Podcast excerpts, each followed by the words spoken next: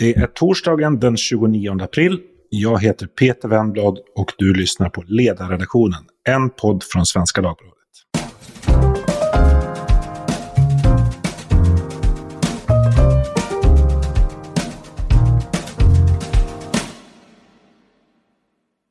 Idag om hur Sverige fuskade i den senaste PISA-undersökningen. Eh, den så kallade PISA-undersökningen är den största och politiskt mest betydelsefulla kunskapsjämförelsen som finns. Och det är väl få saker som haft större betydelse för svensk skolpolitik under 2000-talet än Sveriges nedgångar och uppgångar i PISA-resultaten. Och när svenska skolelever i den senaste PISA-undersökningen eh, visade betydande förbättringar så kallade utbildningsminister Anna Ekström det för en glädjens dag. Men idag så har det varit en stor nyhet att Riksrevisionen släppt en rapport som bekräftar det som ett antal politiker, forskare och journalister misstänkte ganska tidigt. Nämligen att resultaten inte stämde. Eh, på grund av att så många svagpresterande elever inte gjorde det här PISA-provet så såg det ut som att resultaten i svensk skola hade blivit bättre än vad som var fallet. Och hur det här kunde hända, det tänkte jag diskutera med två gäster. Och den första är Magnus Henriksson som är professor i nationalekonomi och som redan kort tid efter att PISA-resultaten kom skrev en artikel i tidskriften Kvartal om varför vi inte längre kunde lita på PISA. Välkommen Magnus! Tack så mycket! Och den andra gästen är Isak Skogstad som är välkänd skoldebattör och skolpolitisk expert på Liberalerna. Välkommen Isak! Stort tack! Magnus, här i inledningen så eh, använde jag termen fusk för senaste PISA, Sveriges PISA-resultat senast. Håller du med? Handlar, handlar det om fusk? Alltså, man ansträngde sig för att ta bort väldigt många som inte då skulle täckas med och, och vara med i, i, eh, i testet. Totalt så var det ju nästan 14 procent, ungefär 14 procent som, som togs bort. En del legitimt, 3 procentenheter legitimt, 11 procent togs bort. Mycket mer än tidigare och man kan jämföra med Tyskland som tog bort på det sättet 1 procent av, av de som annars skulle varit med i testet. Och sen dessutom så var det 13,5 procent frånvaro av de som skulle ha skrivit. Så att ungefär en fjärdedel av fem var, var inte med i testet totalt sett. Och Skolverket säger själva att det är sannolikt så att, att de skulle skrivit ganska, haft ganska svaga resultat om de hade varit, varit representerade. Men, men är det fusk? Ja, det, det, det, det, är klart att det är att om man, om man, om man utesluter fler än man ska göra enligt regelverket, då har man ju fuskat. Och man gör det på de grunderna att, att, att det systematiskt är så att man vet med sig att de skulle dra ner snittet, då är det klart att det är fusk. Va, vad säger du Isak? Hur betraktar du det här som att Sverige har fuskat? Ja, men förhåller man sig inte till reglerna som OECD har stipulerat så är det väl per definition ett fusk. Sen kan man diskutera huruvida det är medvetet eller inte. Men jag, jag tycker ändå att eh, debatten om PISA förtjänar att nyanseras något. För att Vissa har avfärdat PISA helt nu och sagt att nu är inte det tillförlitligt längre. Eh, och eh, det menar jag inte riktigt stämmer för att PISA syftar till att mäta hur väl ett skolsystem fungerar i sin helhet. Och då menar jag att det mest intressanta egentligen ändå är hur inrikesfödda elever presterar som har gått igenom hela det svenska grundskoleväsendet från årskurs 1 till årskurs 9 då de skriver mätningens test. Och då skriver ett urval av elever, så det är inte meningen att alla ska göra det. Eh, och utifrån det resultatet så kan man ju då se hur eleverna presterar över tid jämförbart. Vi har ju inga andra sådana verktyg, inga inhemska sådana. Alltså betyg eller nationella prov, de är inte jämförbara över tid. Så vi har ju de här internationella mätningar som PISA, Timss och Talis att titta på. Och PISA, det här är en stor brist, exkluderingen är ett problem och ju färre som deltar desto sämre. Det är en sak som är helt klar. Men de som deltagit och de som deltagit som genomgått hela skolan, där finns det fortfarande intressant data som, som man fortfarande kan lita på. Men vad tänker ni, hur, det här som nu ändå har, har hänt, hur kunde det hända egentligen? Vad är, vad är förklaringen? Ja, men jag tror det finns flera skäl. Ett skäl är att man nog i flera fall har varit för snäll och nästan du vet, en sån här svensk om, eh, liksom, omtanke om elevernas bästa, att man inte ska utsätta dem för ett prov. Och det som Magnus tar upp eh, om frånvaron tycker jag är särskilt alarmerande. För då, då, visar man ju att man inte anser detta som så viktigt generellt, PISA såklart, och det kan man ju förstå för det påverkar inte elevernas betyg. Så utifrån en elevs perspektiv kan man förstå att det lockar att skolka från ett prov. Men utifrån ett skolsystem så visar ju det att man inte ens tar frågan om närvaro på stort allvar. Och det, det vet vi sedan innan, men det här blir ett så tydligt belägg för att eh, man inte helt enkelt tar skolan på allvar, prov på allvar och att man alltid ska anstränga sig. Så visst är det ett problem.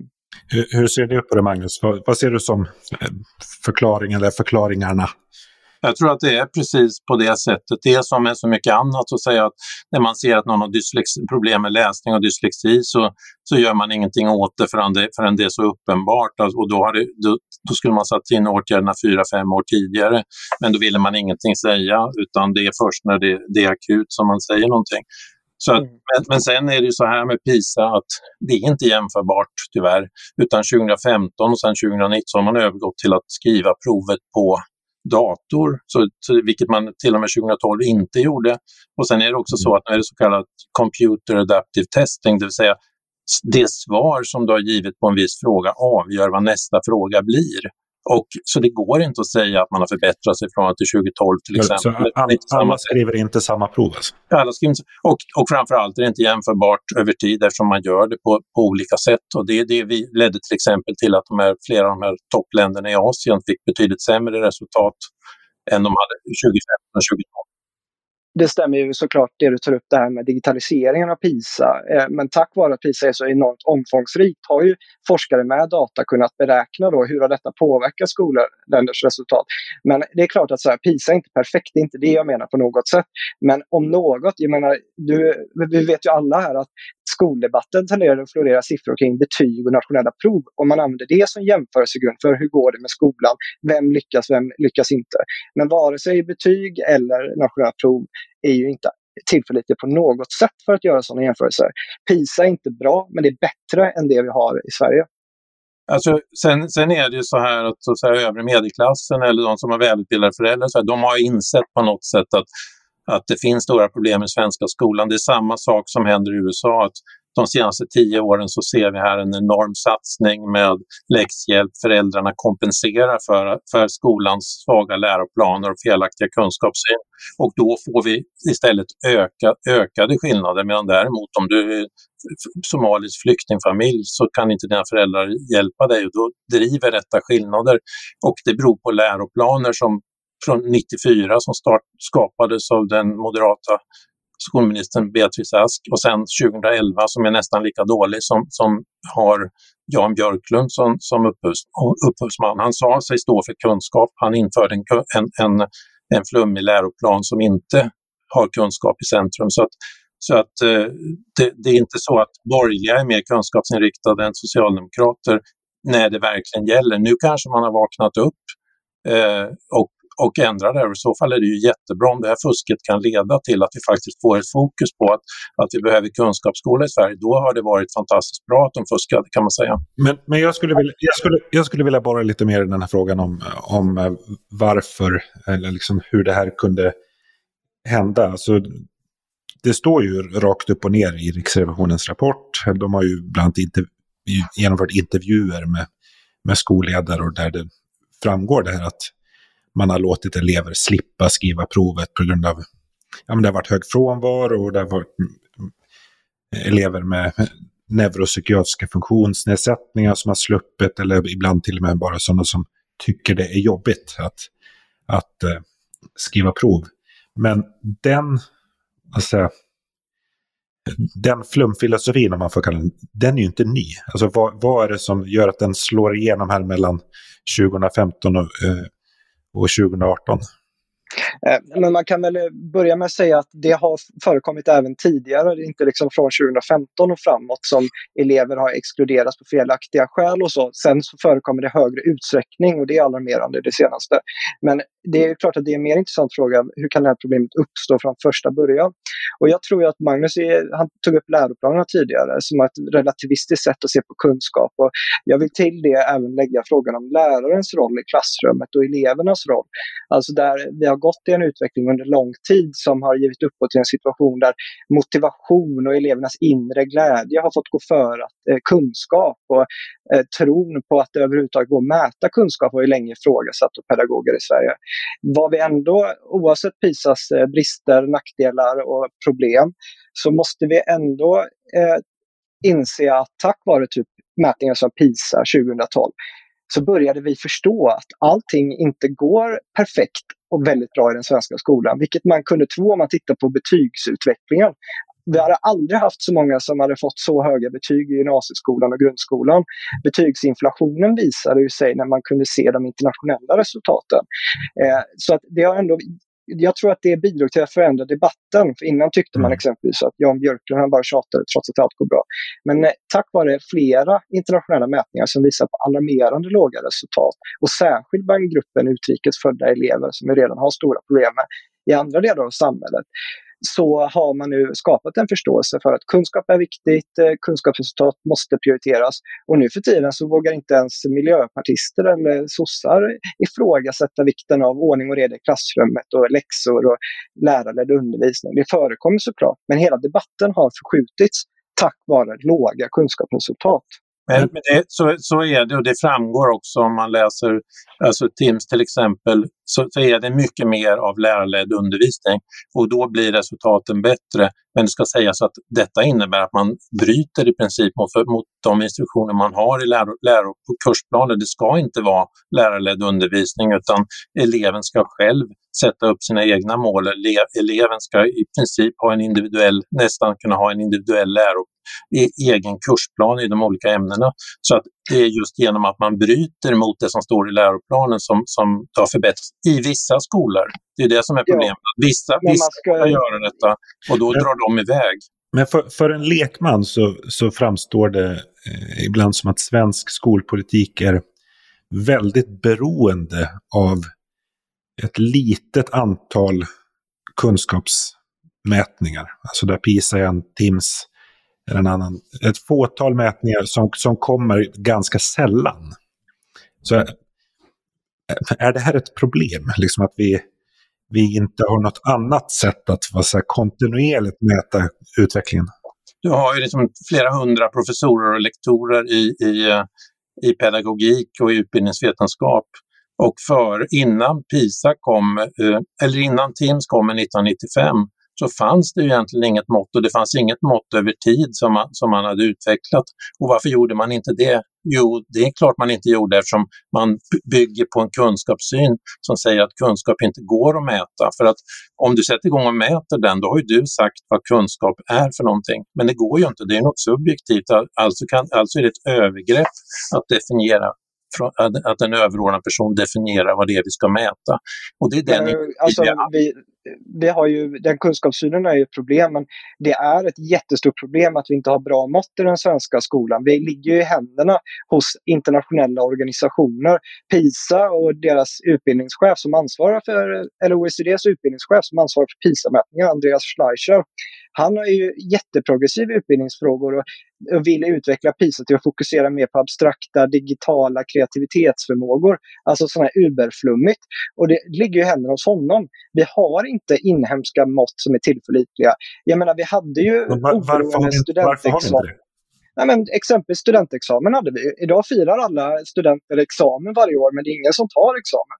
För att examen är ju alltså, ska ju egentligen bestå av ett slutprov som med, alltså kontrolleras externt och centralt och så. Och det hade vi i svensk gymnasieskola fram till 1968.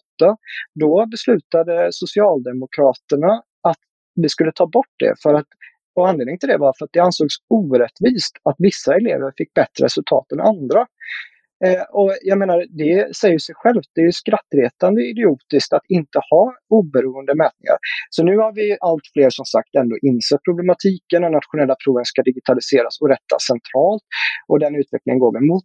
Men jag menar att vi behöver tillförlitliga mått som vi själva kontrollerar. Vi behöver alltså en form av PISA-liknande test eh, som Sverige har, som mäter alla skolämnen över tid. Det behöver inte vara alla elever skriver det varje år. Det kan vara ett urval såklart, men bara så vi har lite koll.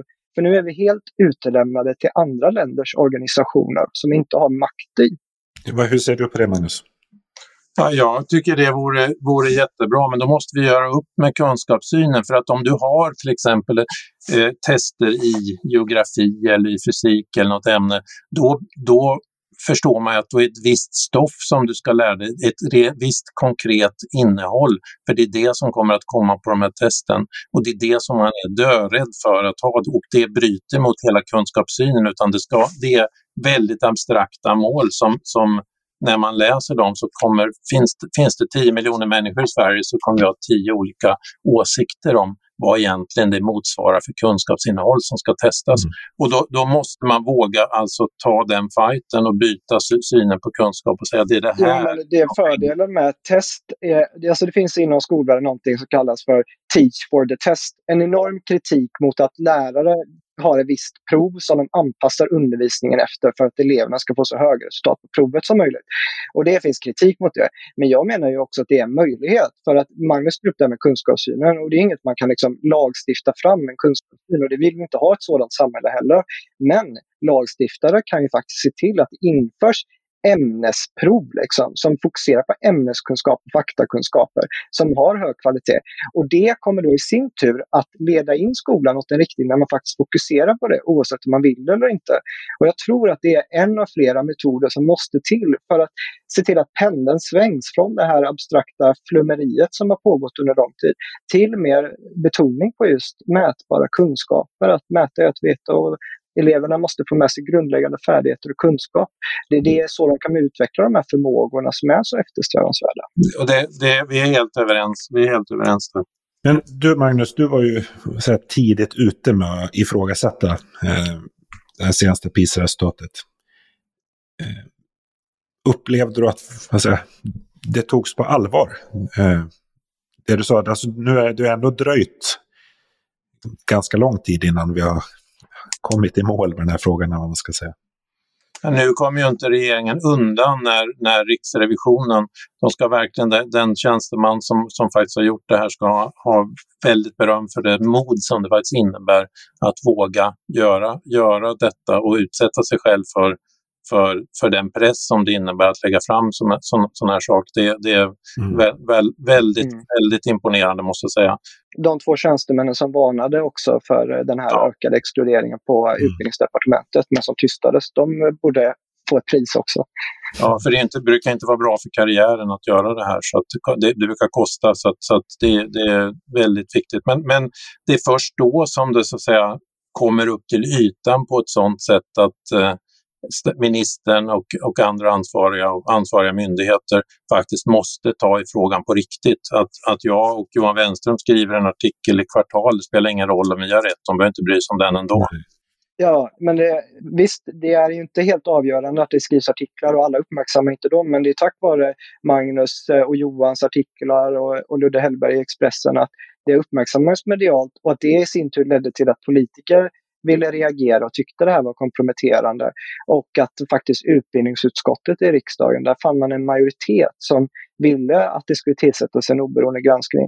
Nu plockar ju Riksrevisionen, om man ska veta det, Riksrevisionen är ju självständiga. De, de lyder inte order ovanifrån liksom, utan de tar egna initiativ. Och de plockade upp den här bollen om man tittar närmare på den här PISA-frågan som Magnus och flera hade uppmärksammat. Och det är ju oerhört bra för att jag menar, jag, jag försöker ju nyansera PISA och menar att det fortfarande finns intressanta delar i PISA. Men det är klart att på längre sikt så måste vi ha en bättre funktion som kan garantera att man följer alla regler och att det liksom håller, upprätthåller den kvaliteten som är så viktig för att så många politiska beslut och reformer drivs igenom baserat på vad som framkommer i exempelvis PISA. På så sätt är verkligen PISA ett maktorgan och mm. det måste hanteras varsamt. Det, det, är intressant att se här att när, när, regeringen krävde att OECD återigen skulle titta på detta, då, gjorde, då, då hamnade man i den här svenska sjukdomen att man ska utvärdera sig själv.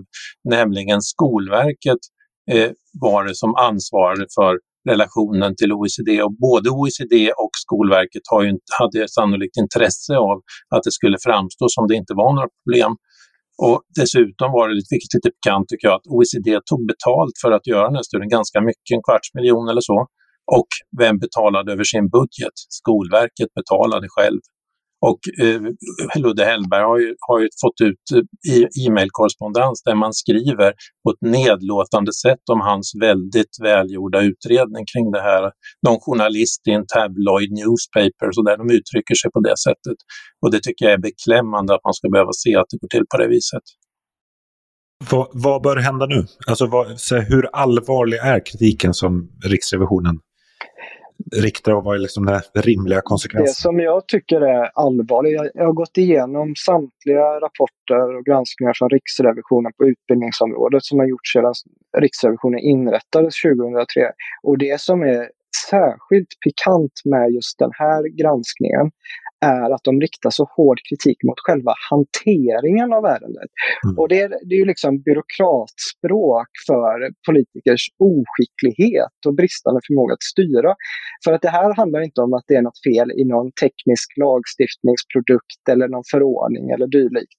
Utan det handlar helt enkelt om att människor med stor makt på ledande positioner inte har säkerställt att så viktiga mätinstrument fungerar som det ska. Det är liksom ett tecken på en allvarlig inkompetens snarare men, än ett sakligt fel. Men, men vad, vad, vad, tror du det beror på? Alltså, för jag kan ju uppleva att, eh, att alltså, Anna Ekström har ju inte investerat så mycket i, i PISA som till exempel Jan Björklund gjorde som utbildningsminister?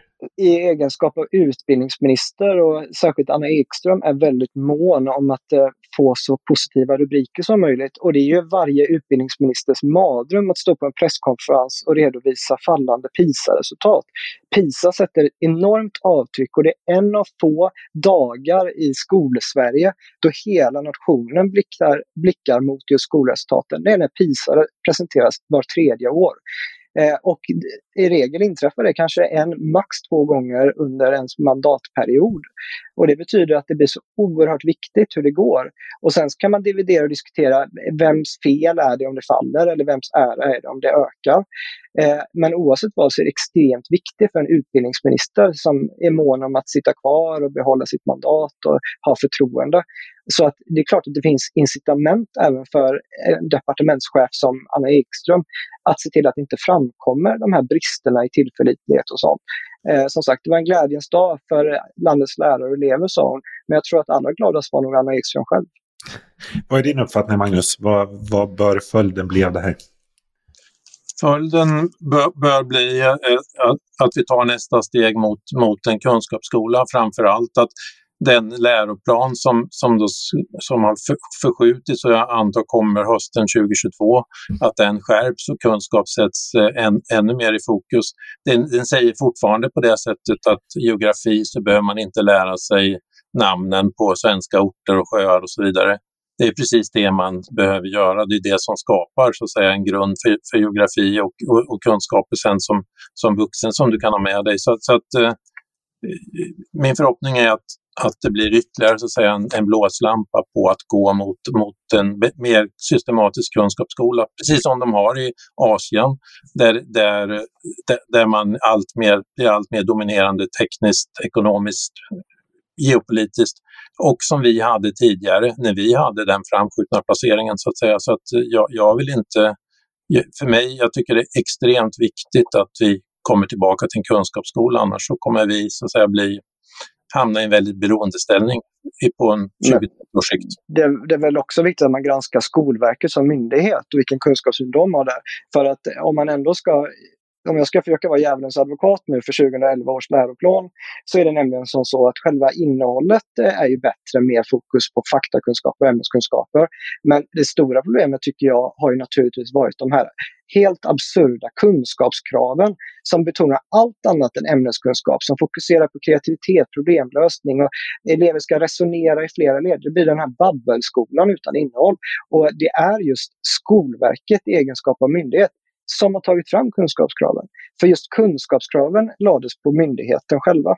Det, det får bli eh, ämnet för en annan podd. Ni är båda upptagna herrar, men jag vet att Magnus när vi spelar in det här ska vidare till Studio 1 och fortsätta och prata om Riksrevisionens rapport. Stort tack för att ni kom, båda två, Magnus Tackar. och Isak. Tack. Eh, ja, tack till er som har lyssnat. Hör gärna av er till ledarsidan svd.se med idéer, kommentarer och frågor. Producent idag var som vanligt Jesper Sandström. Tack för idag.